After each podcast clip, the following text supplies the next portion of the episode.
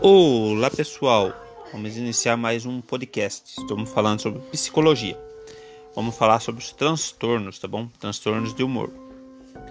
Quando as emoções assumem o comando. Os transtornos de humor ocorrem quando o indivíduo no estado emocional são extremamente alterados e afetam o seu processo de pensamento, suas relações sociais e de comportamento. Eles tendem a ser episódios, ou seja, os sintomas aparecem e desaparecem. Existem dois tipos principais de transtornos de humor, que podem ser divididos em dois subtítulos, que são transtorno depressivo, transtorno bipolar. Vamos falar sobre o transtorno depressivo. Transtorno depressivo para ser diagnosticado como depressão maior, o indivíduo tem que apresentar um episódio de depressão grave pelo menos uma vez. Os episódios de depressão grave duram por um período de duas semanas ou mais. E o indivíduo sofre de alguns, se não todos, os seguintes sintomas. Vamos para eles: um sentimento avassalador e consistente de tristeza ou irritabilidade, sentir-se culpado ou inútil perda de interesse em fazer qualquer coisa, mesmo atividades anteriormente agradáveis, e uma falta de interesse em ser social, ter muita pouquia, ser incapaz de concentrar ou tomar decisões, passar por uma mudança de padrões alimentares, seja não comendo bem ou comendo demais, passar por uma mudança dos padrões de sono, seja não conseguindo dormir ou dormindo demais, ter pensamentos recorrentes de suicídio e morte Curiosamente, os indivíduos muito deprimidos em geral não cometem suicídio, pois, durante seus episódios de depressão grave, sentem-se muito apáticos e desmotivados para criar um plano de suicídio e segui-lo. Na verdade, durante o processo de recuperação, quando o indivíduo tem mais energia, que o suicídio se torna mais presente. A quantidade de mulheres que sofrem de depressão grave é maior do que a dos homens, embora o número de mulheres que tentam suicídio também seja maior do que o dos homens, os homens têm mais sucesso em seguir seus planos de suicídio do que as mulheres. Além da depressão maior, há vários outros tipos de depressão que compartilham os seguintes sintomas: é, transtorno distímico. É, se uma pessoa passa pelos sintomas de depressão grave por pelo menos dois anos, então o que é conhecido como transtorno distímico? Deve-se observar que as pessoas que sofrem desse problema não apresentam sintomas depressivos em todo momento. Há ocasiões em que elas se sentem completamente normais. Transtorno afetivo sazonal, propriamente chamado de TAS, é, o transtorno afetivo sazonal é quando uma pessoa é, sofre sintomas de depressão por causa da época do ano. A maioria das pessoas que sofrem dessa apresentação apresenta sintomas no inverno. Transtorno que é uma depressão psicótica grave. Ocorre quando o indivíduo sofre de sintomas de depressão grave e também tem alucinação e delírios. Depressão pós-parto. A depressão pós-parto ocorre quando uma mulher sente depressões depois do nascimento do bebê.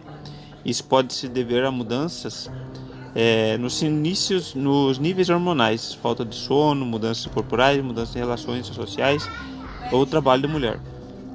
Depressão atípica este é um tipo de depressão em que o indivíduo tem muitas características de uma depressão maior, mas não são sintomas suficientes para realmente ser classificado como depressão grave.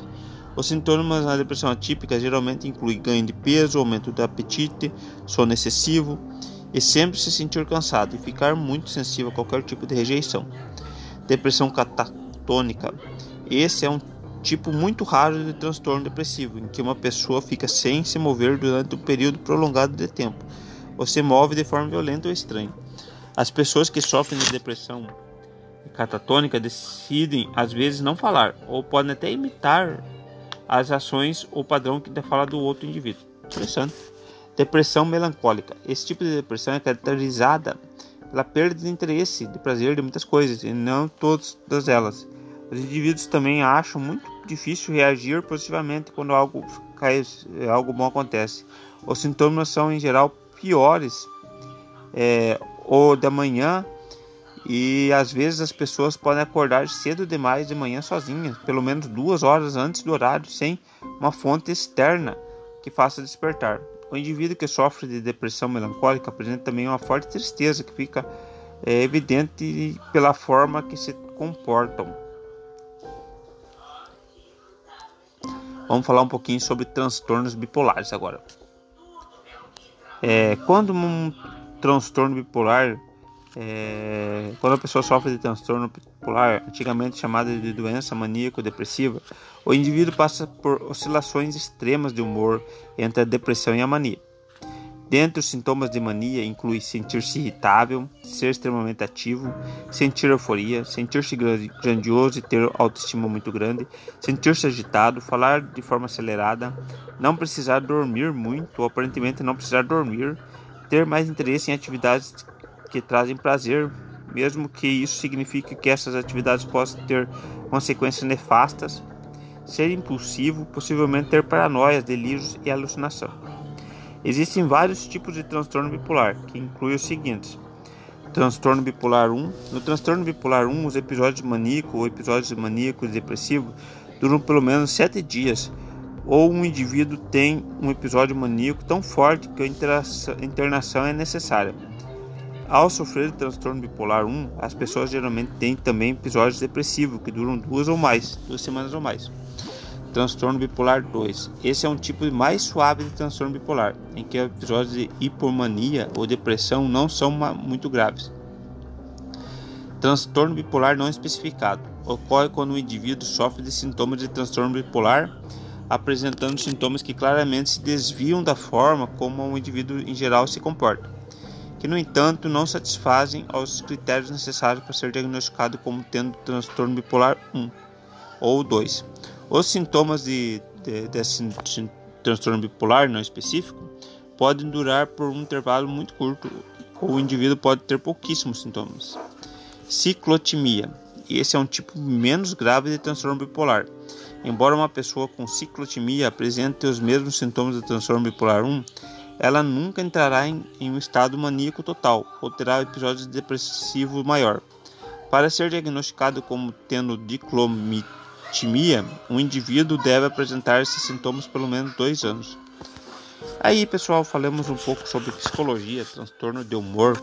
É texto bastante interessante para vocês ouvirem, quem tiver interesse, né?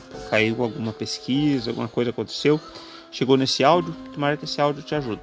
Abraço!